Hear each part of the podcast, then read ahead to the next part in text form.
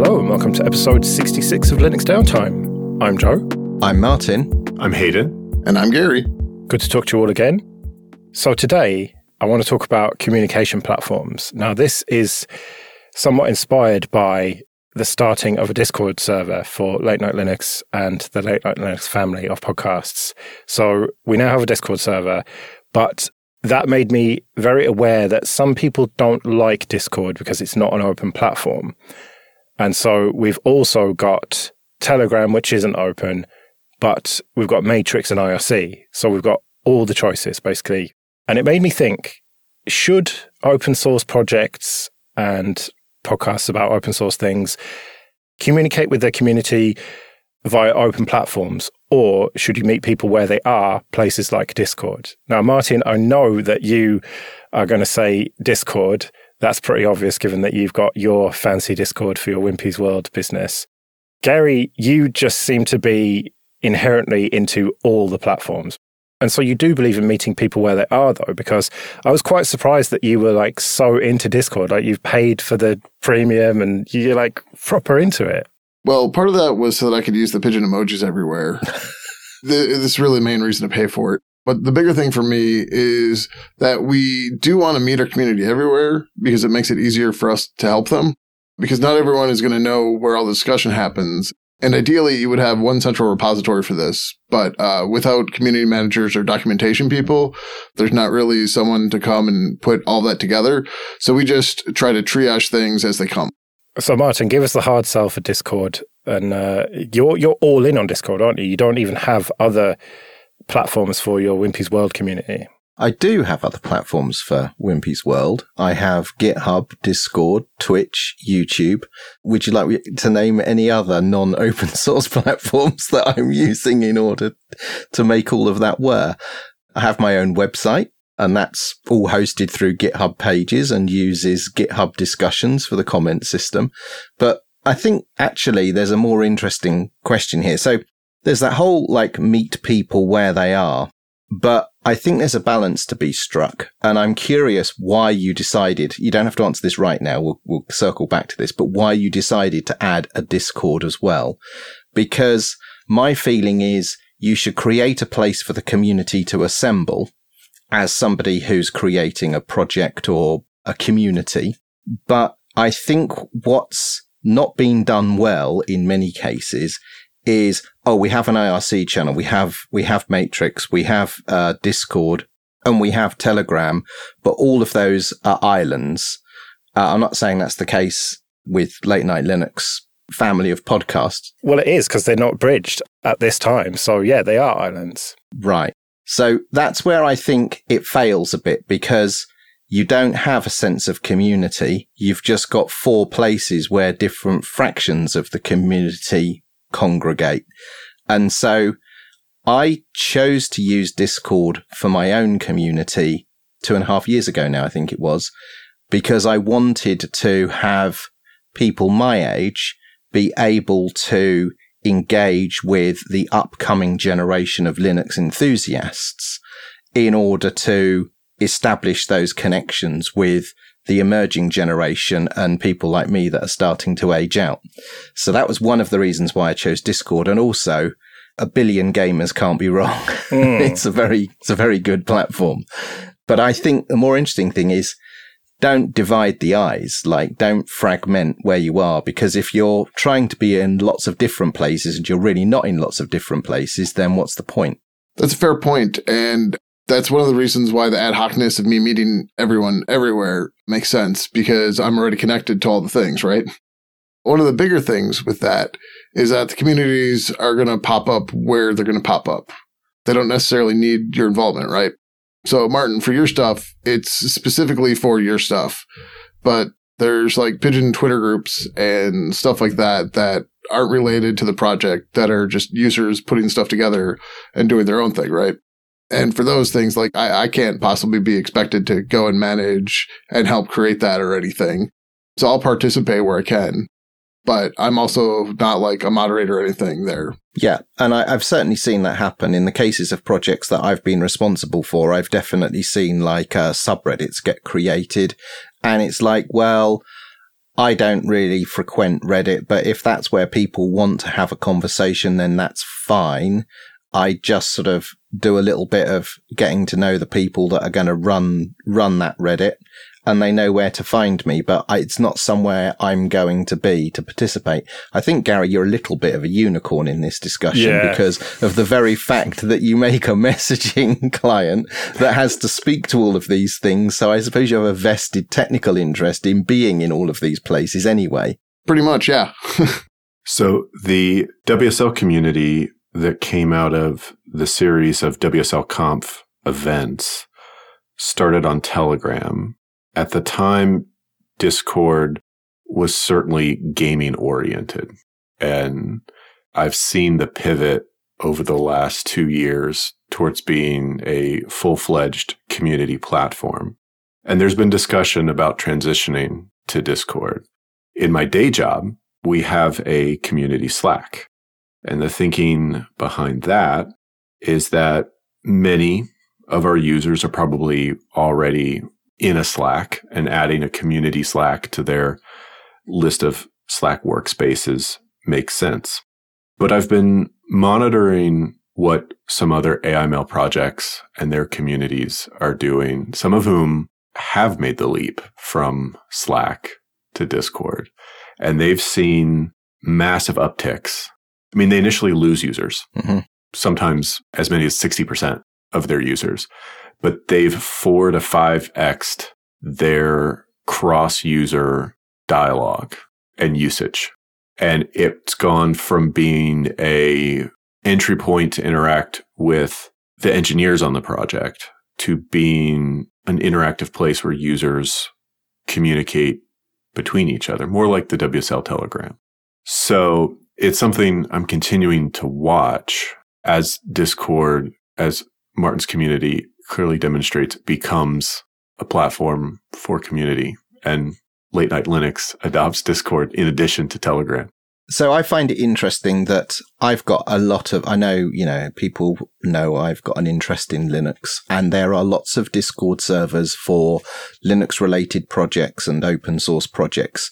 In my last job, there was basically all of the startups in the cloud native space were using Discord. And there was a number of the earlier startups that actually went through that transition from Slack to Discord because it doesn't cost as much and it is considered better by many people.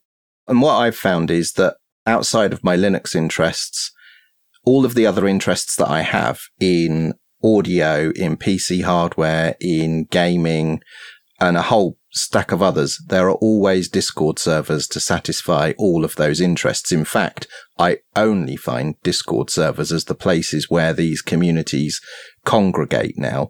All of the open source projects that I want to interact with are all on Discord.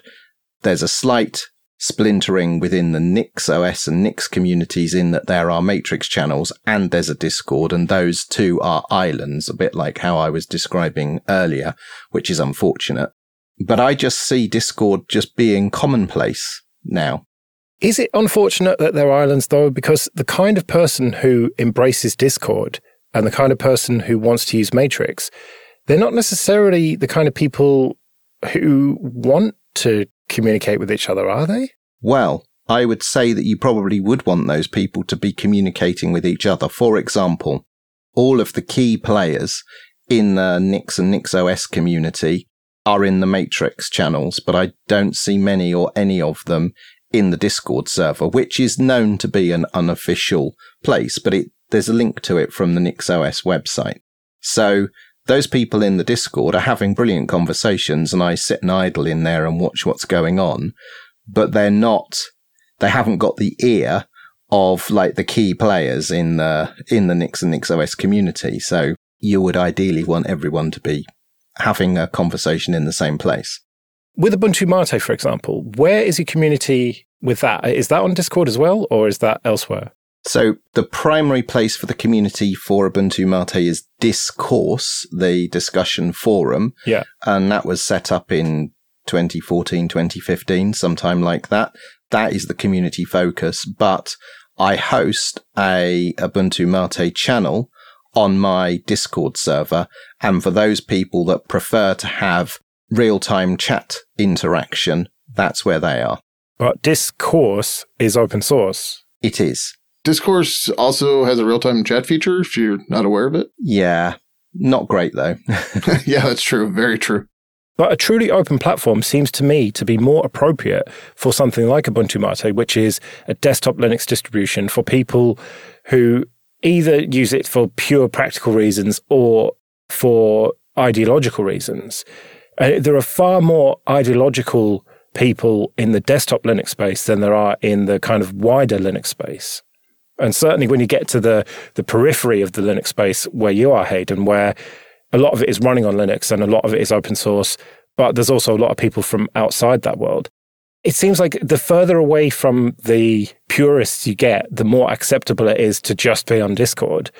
But if your community has got a lot of purists in it, then surely you have to offer some truly open platforms for those communities to congregate and talk to each other. Why? Because it just feels right. I don't know. I don't have any proper reason for you, but it would feel wrong to just say, that's it.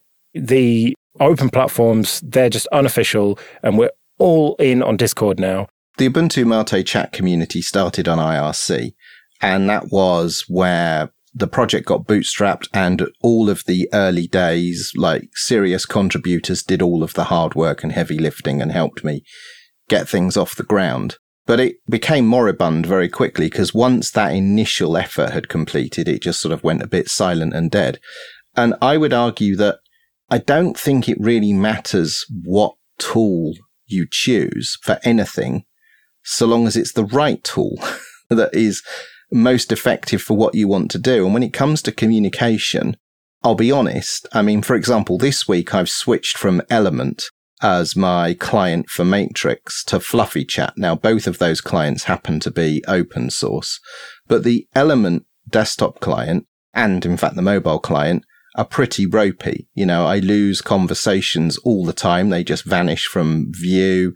It's constantly sending random reconnection things when you get these garbled messages, and I don't know why that is. And Fluffy Chat just works terrifically. So I don't know that the quality of the communication that happens via Matrix is actually that good when you compare it to, in my opinion, a superior communications platform where none of those issues are present. People just get on with the business of actually talking and conversing and collaborating with one another. Yeah, but you're totally locked in. Your community is totally locked into Discord. What if it gets taken over by a billionaire who just ruins it? Well, that's a risk you run, isn't it? You just have to make the best decisions you can at the time. Right, but if you are self-hosting Mattermost, for example, then that's not a risk. If a billionaire took it over, it'd just get forked and problem solved. So I will say that Mattermost is excellent. It's been a while since I've used it, but I'd far rather be using Mattermost than Slack. But, Gary, I'm about to set your ears alight here. As somebody that runs a project, I haven't got enough hours in the day to be running all of my own infrastructure to support the project as well. And that's something I've backed away from more and more and more over the years. The only infrastructure that I operate for the Ubuntu Mate project now is the website and the Discourse server. And everything else that we used to self-host, I have found other ways to facilitate those capabilities by not having to host it myself, because I don't want the responsibility, really, and I haven't got the time to do it. Right, but you could pay for someone to host your Mattermost for you. You could get managed Mattermost. Who's paying for that? You could pay Mattermost. Yeah, but the money's got to come from somewhere, right? So now it's like, you know, if people want to have something on another platform and it costs money and time to do that, then there needs to be money and time in order to support it. Now, as it happens, the Discourse server that we operate, that was what the crowdfunding for Ubuntu Mate was for back in the day, was to actually pay for a fairly beefy VPS back then. We've now got metal servers, as it happens, but it was to cover the costs of operating a Discourse server. So we've self-hosted all of our stuff since like 2007 or so, which is basically what you alluded to earlier. We've had our infrastructure sponsored since 2007 or so. So that's definitely an option that's out there, that's available, but I can definitely understand where you're coming from and you don't want to self-host everything because, yeah, it is a super time drain. For example, I spent all last night reworking something, so it works better in our custom infrastructure. It gets back more to your point about picking the correct tool for the job when it comes to communication platforms. And that's just in general, right? But part of that also comes down to what I think Joe is trying to say, that not all of your community members are going to agree that the tool you think is the right tool for them. And this is, again, where you end up with the islands and stuff like that, which I think we're in agreement there. There's pros and cons to both approaches, right? Yeah. And I look at it from the point of view of I can try to build a community as much as I can, but I'd rather try to foster the entire community rather than focus on one small part of it and grow that kind of thing. Someone has probably already emailed us, what about bridges? Bridge the islands together. As somebody who has written multiple Matrix bridges at this point, bridging is not fun. There's so much that is not that stuff necessarily gets lost in translation, but it's very hard to keep things straight when they're bridged. Yeah. I have left servers and Telegram channels and IRC channels when they've become bridged because they just become infuriatingly noisy and it's impossible to track the conversations in any meaningful way. But what is inclined to happen is you still have these islands of communication and everyone can see these communication threads happening, but you're not participating in the conversation that's actually happening somewhere else. But I still maintain that it's fine for these islands to exist and for a bunch of real freedom lovers, real old school freedom lovers who want to idle in IRC and occasionally talk to each other and don't want to be doing with the modern ways of doing things with reactions and images and all that nonsense. They just want plain text. And then you've got the freedom lovers who want the features, and so they've got Matrix. And then you've got the people who have either been using Discord for years because they're gamers or, you know, they're younger than us and, you know, into the latest thing. Or Telegram is just what they have discovered and got into. It feels like the right approach is to just let those communities do their own thing and just see what happens. And you've got with the 4 Late Night Linux communities, different sets of people having different conversations. And that's fine, I think. It is fine. But do you know what those conversations are? What was the last bit of feedback you got about Late Night Linux on the IRC channel? It's not about feedback to Late Night Linux or any of the shows. That's what email's for. I think the more important thing here is that the community isn't there necessarily to directly benefit the project. It's there for the users of the project to interact with each other. And I think that's the difference of the focus here. Exactly. And if people want to get hold of the hosts of this show, for example, then they can email us. Or they can try on social media or on one of the community platforms. But for me, the community platforms are to talk to each other as community members. And the hosts of the shows will be in some of those sometimes. But if you want to guarantee that the hosts of a particular show will see your thoughts, then send an email.